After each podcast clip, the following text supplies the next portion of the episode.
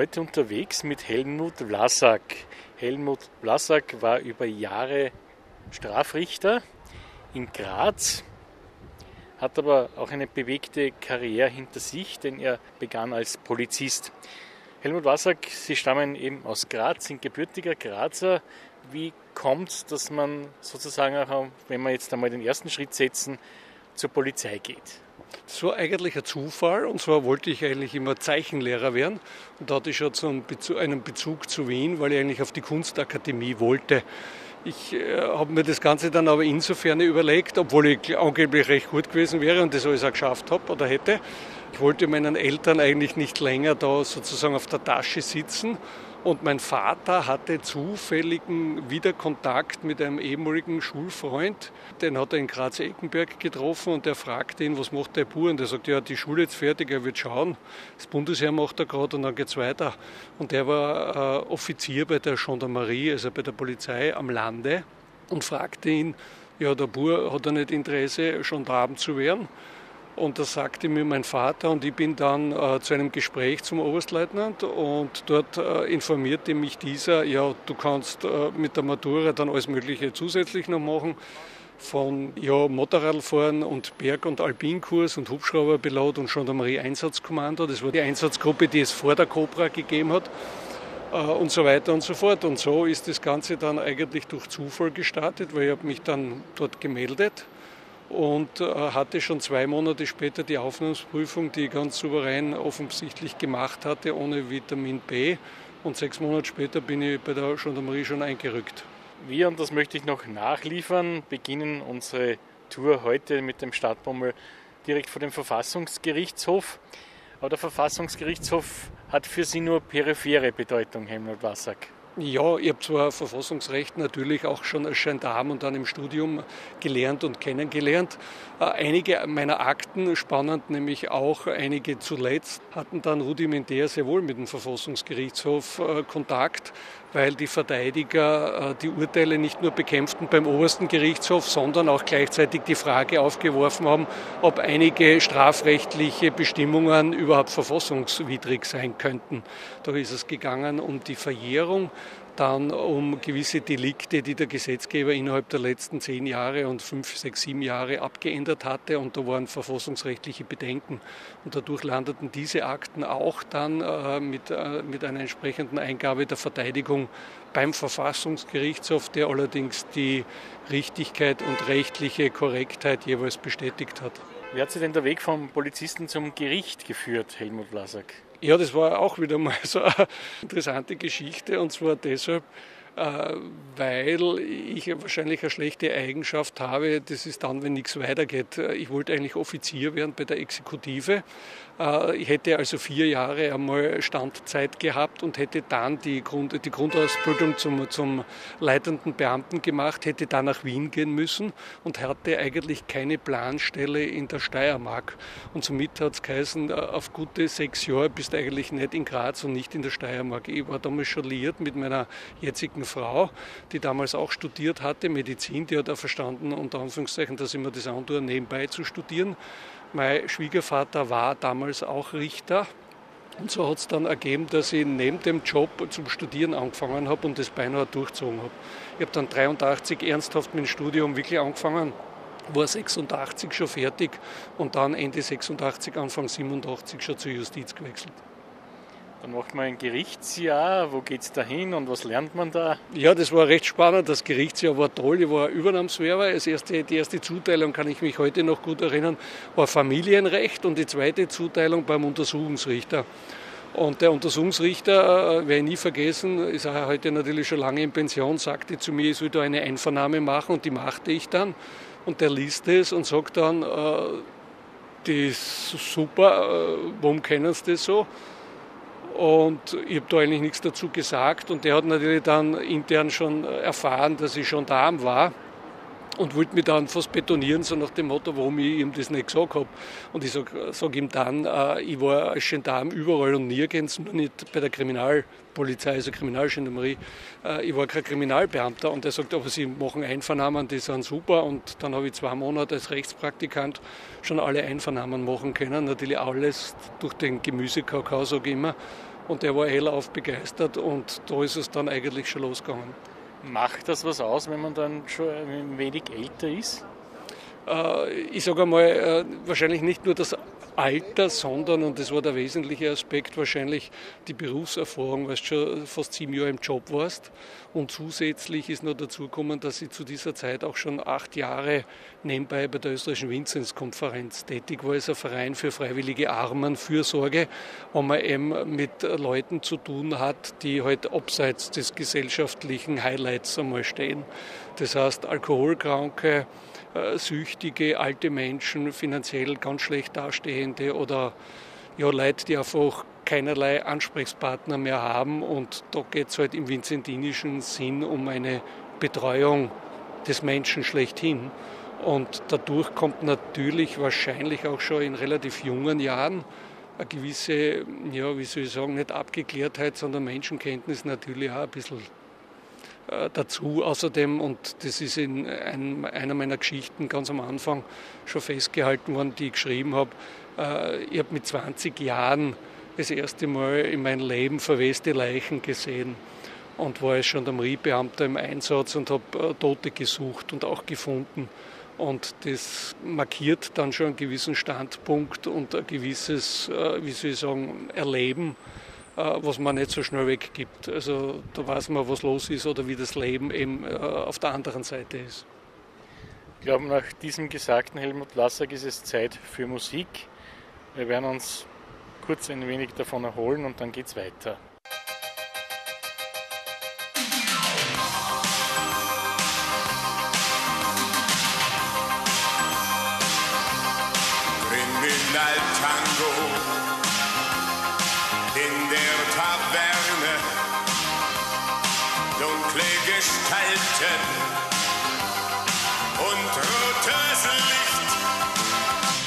Sie tanzen einen Tango, Jackie Brown und Baby Miller. Und er sagt ihr leise Baby, wenn ich ausblick, machst du nicht. Dann bestellt er zwei Manhattan und dann kommt ein Herr mit Kneifer. Jack den und Baby zittert.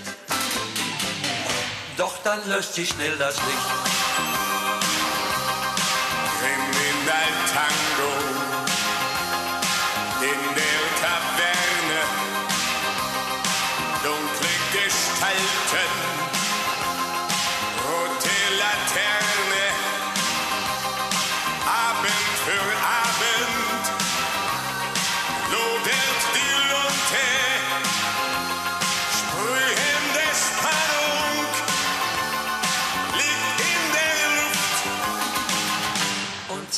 Tanzen einen Tango. Alle, die davon nichts ahnen. Und sie fragen die Kapelle. Haben sie nicht was Heißes da?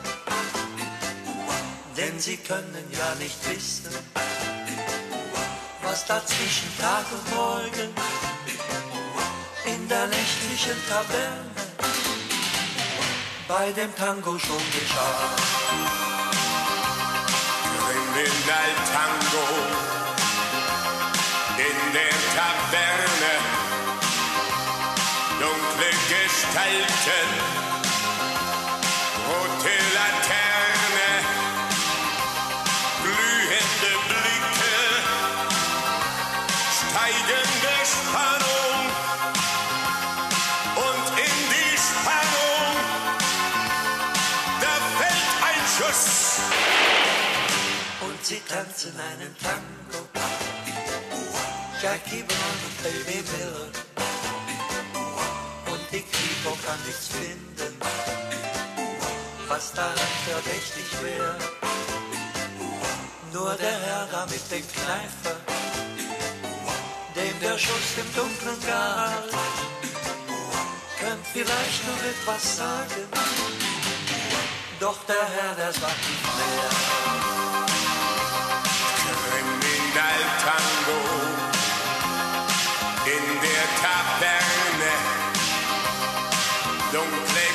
Gestalten,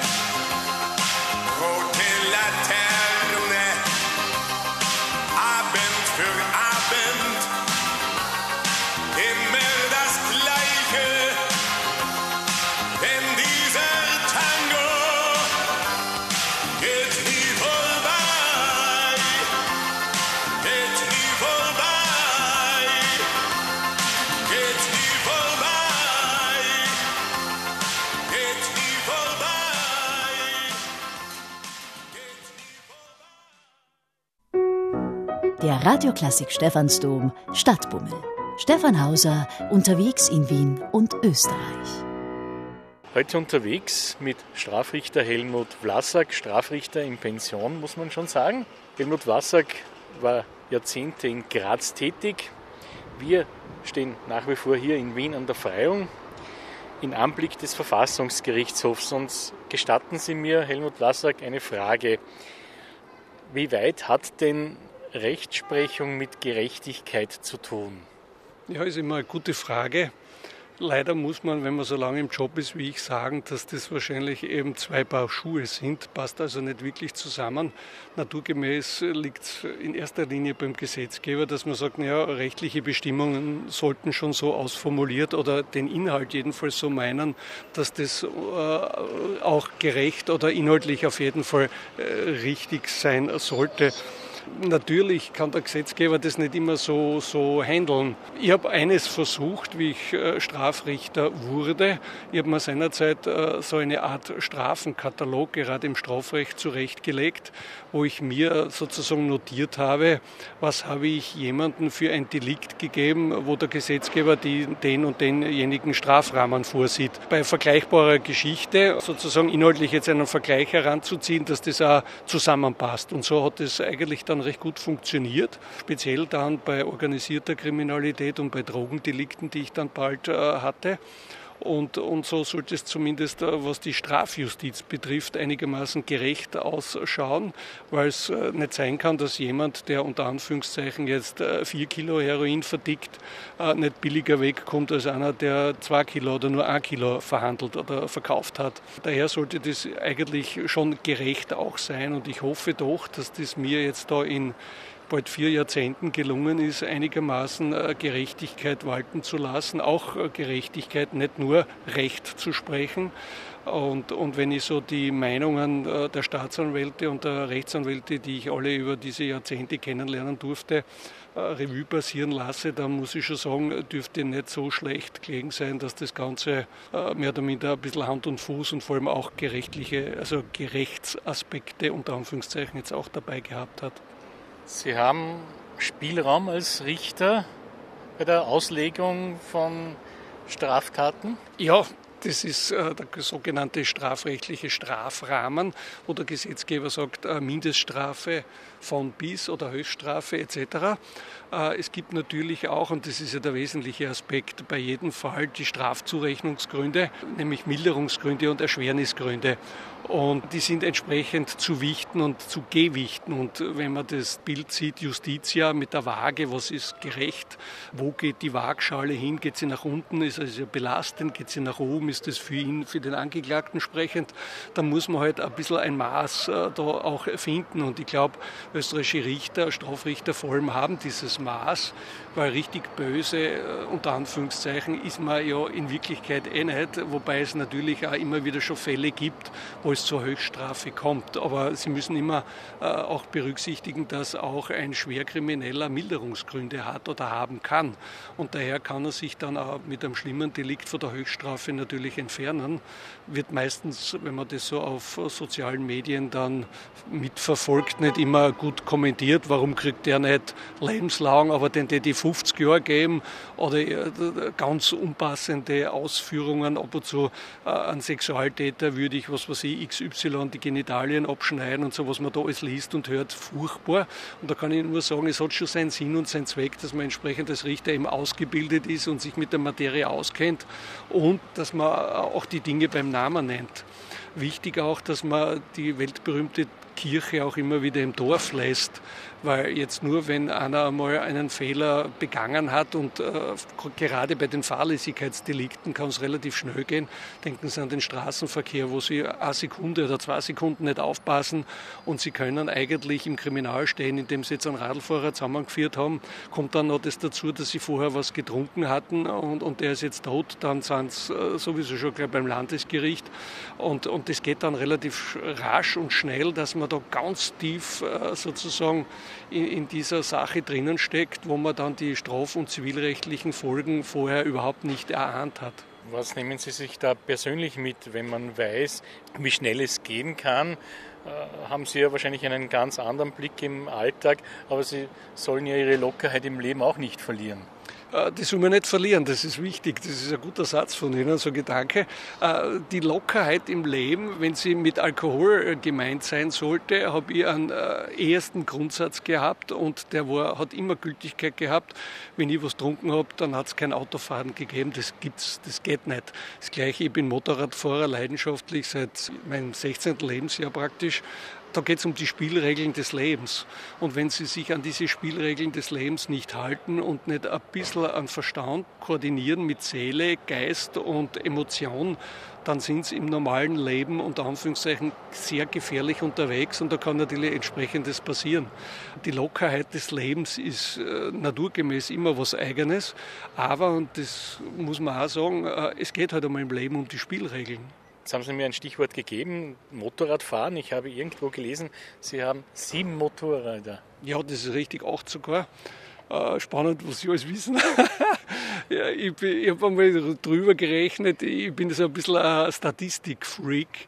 Ich kann sagen, dass ich in meinem Leben mehr als 550.000 äh, Motorradkilometer gemacht habe und ich mir selbst beim Motorradfahren, Gott hab Dank, nie selbst weh getan habe. Also ich bin zweimal abgestiegen und da war jedes Mal anderer schuld. Es ist eine Leidenschaft, die, und das ist was Wesentliches, aus der Jugendzeit rübergekommen ist und ich werde das sozusagen nie vergessen äh, wie als Zwölfjähriger das erste Mal in meinem Leben, damals 1972, die ersten schweren Motorräder aus Japan gesehen habe. Und meine Eltern haben mir ermöglicht, diese zu sehen, indem wir in Deutschland und in der Schweiz auf Urlaub waren. Und ich habe damals als Zwölfjähriger gewusst, dass ich sicherlich einmal einen Job angehen werde, wo ich es mir als Hobby oder irgendwie leisten werde können, mir eine schwere Maschine zu kaufen. Das war irgendeine Jugendgeschichte, die sozusagen nie mehr aus dem Herz und nie mehr aus dem Kopf gebracht habe. Dann werden wir uns nun musikalisch in Richtung Born to be Wild begeben.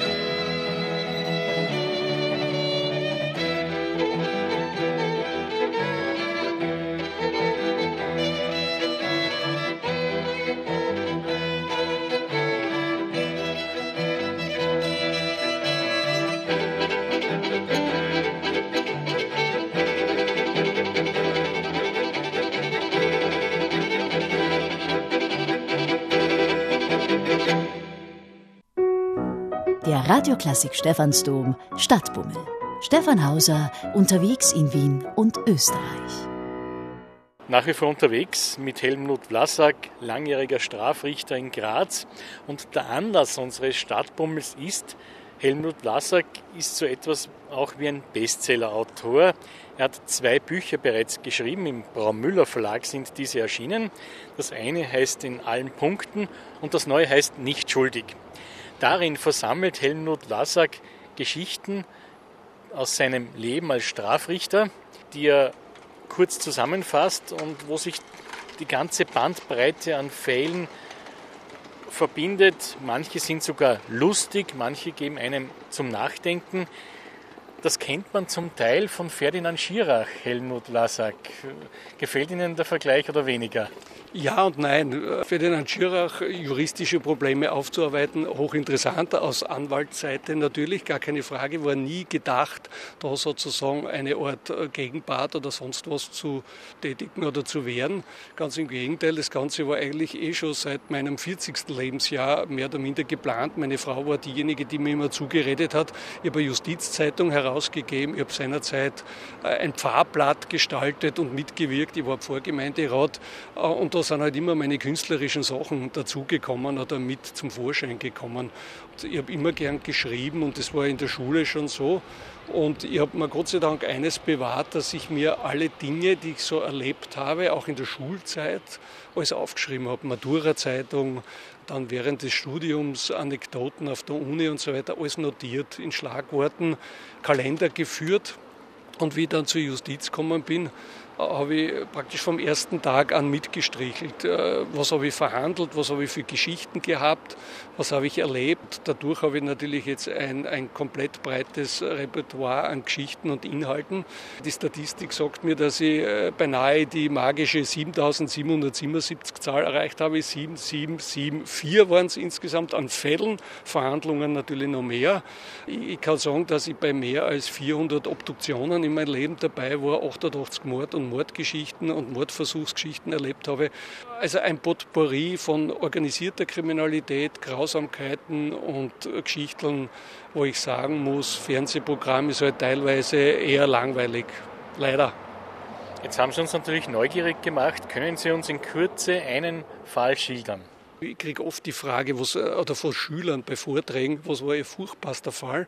Und da muss ich sagen, ja, das ist gar nicht einmal so leicht zu sagen, weil was ist der furchtbarste Fall, wenn es Dschihadisten verhandeln, äh, wo Leute dabei sind, die andere äh, ermordet haben, wenn eine Frau ihre Kinder umbringt, mit der Hacke erschlägt oder nach der Geburt tötet, wenn Ehegatten äh, sich einander meucheln, äh, wobei immer äh, die, die Frauenmorde an erster Stelle natürlich stehen, Haupttatwerkzeug das Messer, Zuhälterschießerei im Milieu mit Bomben und mit Handgranaten, 590 Kilogramm Kokain mit der kolumbianischen Drogenmafia und mit den Russen oder Albaner-Gruppierungen, wo der Jugoslawienkrieg zum Teil mitfinanziert wurde. Also es ist einem leider nichts fremd und äh, ja, ich habe oft genug die Ehre und das Vergnügen gehabt, auf Polizeischutz zurückzugreifen, die zum Teil bei mir gewohnt oder mich sonst unterstützt und auf mich aufgepasst haben, äh, wo meine äh, liebe Frau und meine Kinder natürlich in jungen Jahren schon entsprechenden Stress, sage ich jetzt einmal so, schon mitgetragen hatten natürlich auch. Jetzt sagt man oder vermutet man Helmut Vlasak, dass straffällig zu werden oder ins Milieu abzugleiten auch oft davon abhängig ist, wie man selbst aufgewachsen ist, was man für Vorbilder in der Familie hatte, aus welchem Milieu eben man selber stammt. Können Sie das bestätigen? Ich kann es leider bestätigen. Äh, grundsätzlich, äh, die Headline würde lauten, es ist niemand gefeit, nicht selbst straffällig zu werden. Also ich rede jetzt aber nicht wirklich von den Fahrlässigkeitsdelikten schon, sondern von den Vorsatzhandlungen. Äh, ich habe mir wirklich die Mühe gemacht, in allen meinen Fällen den oder diejenige ein bisschen zu hinterleuchten und genauer anzuschauen und bin zu der Schlussfolgerung gekommen, die leider aktenmäßig 100% belegt ist, je schlechter die Schulbildung, umso höher die Wahrscheinlichkeit, dass sie äh, straffällig werden. Weil es ganz einfach um gewisse Dinge des Lebens geht und wenn wir heute in einer Krise sind, die wirtschaftlich große Auswirkungen hat, dann muss man natürlich insofern auch vorsichtig sein, weil es durchaus Hauptgrund Nummer eins ist äh, finanzielle schlechte Situation. Es geht leider immer wieder um dieses verfluchte Geld, wo die Leute unter Anführungszeichen sich dazu entschließen, ein Delikt zu begehen. Also Betrug, Diebstähle, das ist was ganz was Wichtiges. Und wenn das soziale Umfeld dann noch dazu nicht stimmt, Alleinig Wien, wenn ich jetzt sage Großstadt, die Anonymität des Bürgers, die soziale Abschirmung oder die persönliche finanzielle Abgrenzung zu anderen Leuten, dann ist es immer ein Risiko, wo etwas passieren kann. Und das kann ich auch aus meiner Tätigkeit als Vinzenzbruder bestätigen, dass genau dann soziale Strategien nichts helfen und es passiert was. Weil jeder Mensch, unabhängig wie alt er ist, auf sein Belohnungszentrum reagiert. Das Belohnungszentrum im Hirn, das versuche ich immer Jugendlichen zu erklären bei Alkohol- und Drogenpräventionsarbeiten, dein Belohnungszentrum will haben, dass du heute eine Belohnung erfährst. Das beginnt beim kleinen Kind, äh, indem es einen Zucker bekommt oder Papa und Mama sind da und so weiter. Und irgendwann, wenn wir erwachsen werden, spielt es halt auf anderen Ebenen. Und wenn sie ganz ehrlich zu sich selbst jeder ist oder jeder ist überhaupt, dass er sagt, ich beurteile das ganze Alphabet von A wie Arbeit bis Z Zufriedenheit mit Schlagworten und überprüfe die, sind die jetzt im Plusbereich oder im Minusbereich? Wie schaut es mit meiner Arbeit aus? Bin ich mit der im Plusbereich oder bin ich und sag, äh, ganz unten und sage, ich möchte am Montag nicht arbeiten gehen, es zipft mir an das bringe ich immer bei den Schulen, die sie dann immer abhauen. Das ist nicht nur Montag minus, sondern es ist Montag bis Freitag minus. Wir gehen nicht gerne in die Schule. Und dann sage ich immer, ja, aber das ist jetzt euer Job und ihr seid da bald schon so gescheit genug, dass ihr wisst, dass ihr draußen auf der Welt unter Anführungszeichen von niemandem erwartet werden werdet. Ihr werdet einmal schauen müssen, wie ihr selber auf die Beinchen kommt. Dann ganz ein kritischer Buchstabe B, Beziehung. Wahnsinns, äh, Beziehungsdaten. Stellen Sie sich vor, Sie sind im Minusbereich. Es passt in der Partnerschaft, in der Beziehung nicht. Ich sage immer, die furchtbarste Kombination ist LBS und heißt nicht Landesberufsschule, sondern Liebe, Beziehung, Sexualität. Das sind die furchtbarsten Buchstaben. Wenn dann sowas dazukommt wie ein E, wie Eifersucht, dann haben Sie Straftaten, die aufgelegt sind.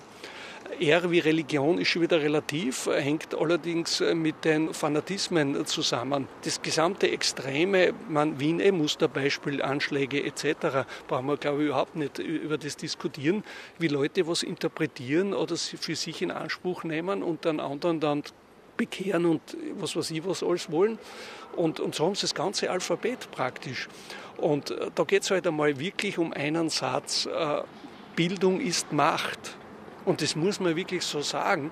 Und äh, es heißt nicht umsonst bei den Science-Pastern, wer nichts weiß, muss alles glauben, weil er keine Ahnung hat für irgendwas. Und es dokumentiert sie halt natürlich, sind auch Maturanten und Akademiker Straftäter, nur sind das gänzlich andere Delikte. Da haben wir meistens Schwerstkriminalität im, im Wirtschaftsbereich etc. Brauchen wir jetzt nicht ernsthaft über das sprechen, aber die Intelligenz zeigt sich, ist halt meistens bei den Tätern nicht so aus ja, oder entwickelt äh, vorhanden, dass man natürlich das fehlerfreie Delikt unter Anführungszeichen verschleiern kann. Es passiert immer wo ein Fehler und damit hat man es dann. Was macht es denn, wenn wir einen Blick so in das Land werfen, wenn man das so sagen kann? Seit Jahren beschäftigen uns Skandale, die von der Politik kommen, wo dann auch Gerichte oder Staatsanwaltschaften damit zu tun haben. Wirkt sich das gesellschaftlich aus? Ich glaube schon, weil das Vertrauen nämlich nicht da ist. Ich habe in meiner Zeit, ich habe jetzt beim Räumen meines Büros 152 Briefe wieder entdeckt, die ich immer abgelegt habe von mir, von Verurteilten, die mir aber dann Folgendes geschrieben haben. Es war im ersten Moment hart und sie sind mit mir hart ins Gericht gegangen, aber in Wirklichkeit hat alles gestimmt und es waren Fehler und heute schäme ich mich dafür und es war falsch. Und wenn man sowas dann liest, dann kann man nicht ganz falsch gewesen sein. Und es zeigt dann doch auch, dass ein gewisses Vertrauen dem Richter gegenüber da ist. Und ich glaube, es kommt nicht von ungefähr, dass der Richterjob halt äh, schon als sehr schwerer ist, aber auch entsprechend geachtet ist. Und dass man gewisse Dinge äh, natürlich beim Namen nennen muss. Also als Strafrichter und so wie ich gearbeitet habe, ich war immer extrem direkt. Aber Sie können nicht sagen, naja, haben Sie Ihren Nachbarn ein bisschen erschossen, ist ja nicht so tragisch, so was Österreichisches. Und wenn man dann ab und zu in die Politik ein bisschen so rüberschaut oder das nächste Titel aufmacht zu Skandalen, dann denkt man sich schon, was wird da gesprochen, was redet der? Der redet 20 Minuten auf eine Frage, wenn ich alleinig die ganzen ZIP-Interviews mir immer wieder anschaue, die mittlerweile abschalte, weil du kriegst eh keine Antwort drauf. Also wenn das verlagert in einen Verhandlungssaal der Fall ist und Sie haben einen Richter so wie mich oder ein paar Kollegen, die ich alle gut kenne, dann wird es ungut, weil dann werden sie mit Fragen konfrontiert, die schon sehr direkt sind. Und ich kann mich erinnern, wie eine Kollegin von mir, die äh, Bandion Ordner, Justizministerin geworden ist und sie bei uns in, in Graz im Landesgericht war. Ich habe sie gefragt, ich muss sie was fragen, wie halten Sie das aus, ohne das jetzt irgendwie da sozusagen ins Lächerliche ziehen zu wollen, aber im Nationalrat 183, die nicht zuhören, die provokant Handy spülen oder die Zeitung lesen oder bei einer Diskussion rausgehen und so tun, es interessiert mich nicht, weil das halt der politische Gegner ist, der jetzt gerade spricht. Das habe ich Sie gefragt, wie können Sie das aushalten? Weil bei mir im Verhandlungssaal spricht einer und da, jeder kriegt seine Rolle und jeder ist dran, wenn er sprechen darf. Und dann kann er seine Argumente bringen und dann wird geprüft, ob das in Ordnung ist oder nicht. Aber nicht immer wieder oder wiederholt wischiwaschi. Und da wird man narrisch narrisch. Da wird man narrisch, wenn man konkret eine Frage stellt und nach 20 Minuten noch immer keine Antwort drauf bekommen hat. Helmut Wassack, es ist wieder Zeit für Musik. Sie haben einen Wunsch. Ein Lied, das mich seit äh, ewigen Zeiten, ich glaube 40 Jahre verfolgt hat, äh, weil es mich einfach immer wieder voll trifft, ist Bob Dylan Knocking on Heaven's Door in allen Varianten. Natürlich in erster Linie von Bob Dylan, weil es einfach alles sagt, was im Leben ist oder passieren kann.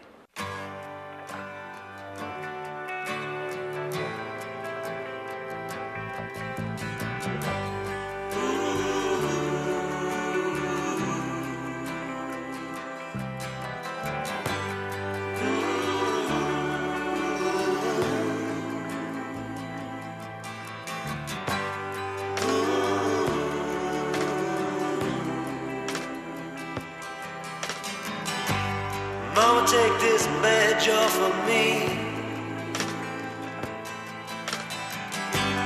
I can't use it anymore. It's getting dark, too dark to see. I feel I'm knocking on heaven's door. Knock, knock, knocking on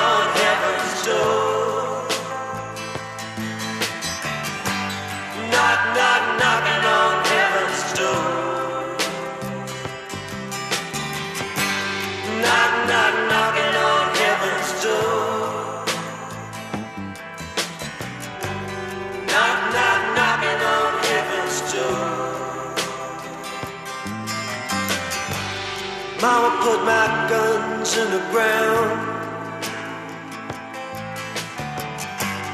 I can't shoot them anymore. That long black cloud is coming down. I feel I'm knocking on heaven's door. Knock, knock, knocking on heaven's door.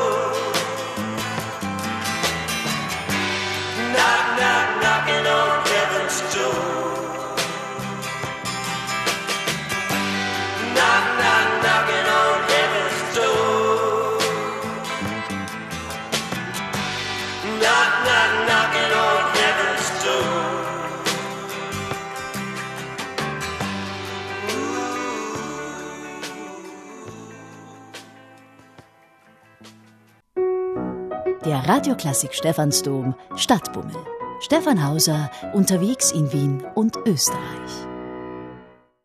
Beim heutigen Stadtbummel begleitet mich Helmut Lassack.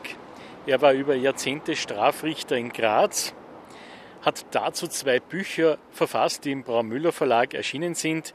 Das eine heißt in allen Punkten, das andere nicht schuldig. wirklich lesenswert. Da schreibt er über Erlebtes als Richter. Helmut Vlasak, er hat schon angesprochen, kommt aus der Vinzenzgemeinde Graz, also kommt auch mit einem sozialen Hintergrund. Wie ist denn das entstanden, Helmut Vlasak? Ja, das ist entstanden, weil ich äh, damals 1980, 79, 80 meine jetzige Frau kennenlernte und deren Vater war nicht nur Richter, sondern auch bei der Vinzenzgemeinschaft, Obmann der Vinzenzgemeinschaft in Österreich und war damals total engagiert und wir sind über endlose Diskussionen zu diesen Hilfsprojekten unter Anführungszeichen gekommen und äh, ja, ich war dann gleich mit voll Begeisterung mit dabei. Da ist es damals gegangen, wir haben Rechtsberatung gemacht, wir, wir, haben alte Leute versorgt mit, mit Kohlen, äh, weil die die Kohlen nicht mehr in den zweiten oder den vierten Stock tragen haben können, über eine große äh, Lebensmittelkette und über eine Bäckerei in Graz Lebensmittel für Leute organisiert, die sich das Essen oder sehr früh an Lebensmitteln nicht mehr leisten konnten. Und, und so ist das Ganze dann dort entstanden. In weiterer Folge bin ich dann selbst 20 äh, Jahre später Obmann von einem Verein geworden und war selbst, ich glaube, zehn oder elf Jahre, ich kann es jetzt gar nicht so, oder zwölf Jahre sogar Chef von Öst allen österreichischen Vinzenzvereinen, war Hauptratspräsident von, ich glaube, 96, 98 bis 2010 oder so, 12. Ich muss halt nachschauen, das habe ich mir nicht mehr wirklich gemerkt. Und war da in der Europagruppe 2 extrem unterwegs. Mein Schwiegervater war auch derjenige, der gemeinsam mit einem Pfarrer auch Vinzenzgemeinschaften in ganz Österreich gegründet hatte und speziell natürlich auch in der Steiermark und, und das war das Wesentliche, die Vinzenzgemeinschaften in Rumänien, wo wir Kinderhilfe leisteten, in Bukarest große Projekte hatten. Und wir hatten damals eine Idee, die wir dann aber relativ rasch wieder revidiert hatten. Wir holten jedes Jahr 100, 150 Kinder für zwei bis vier Wochen nach Österreich, um sie in den Sommerferien zu versorgen. Und dann hatten wir aber den Eindruck, wir schicken sie nach äh, zwei bis vier Wochen des vollen Lebens wieder in die Armut zurück.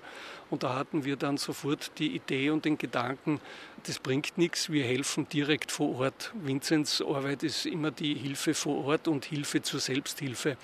Und daher haben wir dann äh, Vinzenzgemeinschaften dort gegründet, finanzielle Mittel hinunter sozusagen gegeben nach Bulgarien, weil einerseits der Schilling, später dann der Euro dort wesentlich mehr, war, mehr wert war als da bei uns. Und so konnten wir dann ein großes Netz an Vinzenzbrüdern unten starten und machen. Und die Vinzenzgemeinschaften gibt es ja in mehr als 150 Vereinen in ganz Österreich, auch in Wien. Ich bin immer sehr stolz drauf. Ich, ich war dienstlich in New York zum Beispiel und dann fahre ich mit den äh, Polizisten in New York, in Manhattan oder in den Bronx und sehe eine, ein vinzentinisches Suppenausspeisungshaus, wo ich dann die Polizisten auf eine vinzentinische Suppe eingeladen habe und das, das war ganz was Spezielles. In Singapur, Stadt, Staat, Millionen äh, Vermögen, gibt es Vinzenz-Gemeinschaften. Ich habe den Michael Sio, der damals der Direktor und Vinzenz-Chef von Singapur war, näher kennengelernt. Einfach großartig. Und dann sind sie in dieser Millionenstadt, in diesem Stadtstaat. Und es gibt Vinzenz-Vereine, die sich dort für die Ärmsten der Armen einsetzen. Und so gibt es es Gott sei Dank fast auf der ganzen Welt. Wir haben es, glaube ich, insgesamt in 100, dass ich jetzt nicht falsch sage, ich glaube in 192 Staaten der Erde gibt es Vinzenz-Gemeinschaften zeigt eigentlich das soziale Gewissen für den anderen. Ich will jetzt keine Institution oder so angreifen, aber wenn man ganz ehrlich ist, muss man sagen, dass man gern was spendet. Und gerade zur Weihnachtszeit, ich äh, gedenke oder äh, denke immer an die Geschichte, Licht ins Dunkel, ist da jemand, ja, da spendet ja jeder 20 Euro, 100 Euro, 1000 Euro, 10.000, die Firmen überbieten sich. Ja, mit Geld kriegst du deine Seele frei oder das Herz frei. Äh, wir sagen immer in der Vinzenzarbeit, es wäre gescheiter, wenn du nichts spendest, sondern du gibst zwei Stunden deines Arbeitstages her und machst einen Besuch oder kümmerst dich um einen alten Menschen oder begleitest einen Drogensüchtigen auf, zur Drogenstation oder holst ein Brot äh, vor einem Bäcker ab und wir verteilen es bei uns in der Community oder, oder auf der Vinzenzstelle und so. Da muss ich nicht 20 oder 100 Euro hergeben, sondern ich bringe mich ein und um das geht's. Und äh, da ist halt die Arbeit ein bisschen was anderes oder dass sich Zeit nehmen für den Nächsten etwas anderes.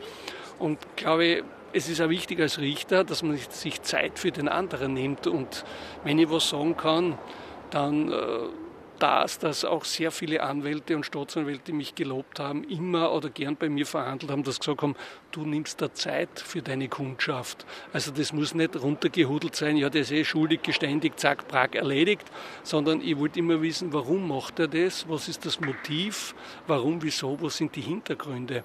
Und wenn es da dann ein bisschen anders fragst, als vielleicht so manch anderer fragt, mit dem Hintergrundwissen von der Vinzenzgemeinschaft und als Gendarm, dann fragst du anders.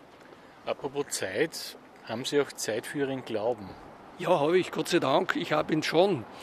Ich war Pfarrgemeinderat. Äh, war eine großartige Zeit, wo wir versucht haben, äh, alles Mögliche für die Pfarrei zu machen. Ich habe ein Pfarrblatt mit herausgegeben, da ist wahrscheinlich die künstlerische Ader dann wieder durchgekommen. Äh, ich glaube auch an den lieben Gott. Äh, ich glaube, dass es sowas wie die umfassende Liebe irgendwo es geben muss, weil einfach unser menschliches Gehirn wahrscheinlich etwas zu klein sein wird, alle Dinge wirklich zu erleben. Ich wollte eigentlich auch neben der Kunstakademie Religionswissenschaften studieren, habe auch in Religion maturiert, was mich immer sehr, sehr interessiert hat. Bei der Gendarmerie hatte ich immer den Spitznamen Pater Heli von der Matte. Matte, weil ich die längsten Haare immer gehabt habe. Da kommst dann immer so noch auf lustige Geschichten drauf. Ja, der, der Glaube ist was Wichtiges. Es gibt auch eine Kraft, gibt auch die Kraft in Situationen, wo man selber einmal, glaube ich, nicht so gut drauf war oder gewisse Dinge hinterfragt hat oder natürlich selbst auch Probleme hatte, äh, ist schon ein Stützanker, muss ich schon sagen. Und da gibt es ja auch eine nette Geschichte, die sich sozusagen auch über Jahre dann gezogen hat. Sie waren nämlich 1983, als sie noch Gendarm waren, in Mariazell beim Papstbesuch in der unmittelbaren Umgebung für die Sicherheit von Johannes Paul II. zuständig. Ja, jetzt wenn Sie es ansprechen, war großartig. Wir waren damals von der internen Gruppe, von der Wirtschaftsgruppe und von der Stabsgruppe sieben Beamte abgestellt für den Bereich, wo wir in unmittelbarer Nähe vom Johannes Paul waren. Und ich werde es nie vergessen, äh, als Dank auch für den damaligen Einsatz. Wir waren damals für Lebensmittelüberprüfungen und die persönliche Sicherheit im engsten Bereich äh, bei der Messe und vor allem dann nach der Messe beim Essen in Maria Zell zuständig. Äh, zusätzlich zu den hochprofessionellsten Bodyguards aus dem Vatikan. Und das, das, war schon sehr interessant und wir haben damals, wenn wir ein totales neues Verhältnis aufgebaut hatten, auch dann sowieso alle, aber wir, die in so einer Nähe waren, auch äh, Katholikentagskreuz vom Papst persönlich bekommen. Und äh, ich, ich erzähle die Geschichte immer, meine Frau kommt immer zum Lachen, weil 1990, also sieben Jahre später, ich anlässlich einer Richteramtsanwärterreise die Möglichkeit hatte, den Vatikan genauestens äh, sozusagen kennenzulernen. Und wir hatten eine Audienz bei Johannes Paul und er kommt her und wir sprechen. Und er sagt, diesen jungen Mann kenne ich. Und äh, wir haben da gesprochen, er hat eben ein Foto mitgehabt, wo die Kollegen, zwei, drei Kollegen fast umgeflogen sind. Da haben wir dann am Abend ein paar Flaschen vom Feineren aufgemacht, so nach dem Motto, das gibt es nicht. Wir reden da über den Johannes Paul und, und da gibt es noch tolle Fotos und das sind schon Erinnerungen, wo ich jetzt eigentlich fast nur ganz laut kriege, weil er als, als Mensch, als Papst und so eine Aura um sich hatte, die meiner Ansicht nach schon sensationell war. Also das hat sehr viel mir persönlich gebracht, das muss ich schon sagen. Wer unsere Sendung verfolgt hat, wird vermutlich denselben Eindruck bekommen haben wie ich. Ein Gespräch mit einem Richter und das zeigt, dass zwar recht gesprochen wird, aber dass es immer auch um das Menschliche geht. Ganz wichtig, ja. Helmut Wassack, ich sage danke für unser Gespräch. Und Sie haben noch einen Musikwunsch und der ist etwas länger. Ja, die Moldau, Smetana, die Moldau, möchte ich nicht nur äh, allen Zuhörern und Zuhörerinnen widmen, sondern war etwas, was ich in der Schule, in der Oberstufe von meinem Musiklehrer im Unterricht vorgespielt bekommen habe. Und das ist mir ewig in Erinnerung geblieben, weil dieses Stück ganz was Spezielles ist. Und sie, sie beginnt so pritschelnd und so klein und und äh, lebenslustig, unter Anführungszeichen, wird dann immer breiter und größer und dann ja, kommt sie als großer Strom daher. Und so ist ja eigentlich das Leben, wenn man es genau nimmt. Und ich stehe jetzt schon am hinteren Ende, unter Anführungszeichen, dieser Reise. Und dann überlegt man sich schon was und man kommt drauf, was man sich alles so gemerkt hat und was einem wichtig war im Leben. Und ich sage immer zu den jungen äh, Zuhörern und Zuhörerinnen bei Vorträgen von mir, äh, nutzt die Zeit, die euch gegeben ist, wie der Lateiner sagte, carpe diem, nutze den Tag. Wir wissen nicht, wann die Reise zu Ende ist und wann das Stück zu Ende ist. Und daher sollte man sein Leben, und ich glaube, man hat trotzdem nur eines, zumindest da auf, auf irdischem Boden, man soll es nützen. Dankeschön und wir hören uns die Molder an.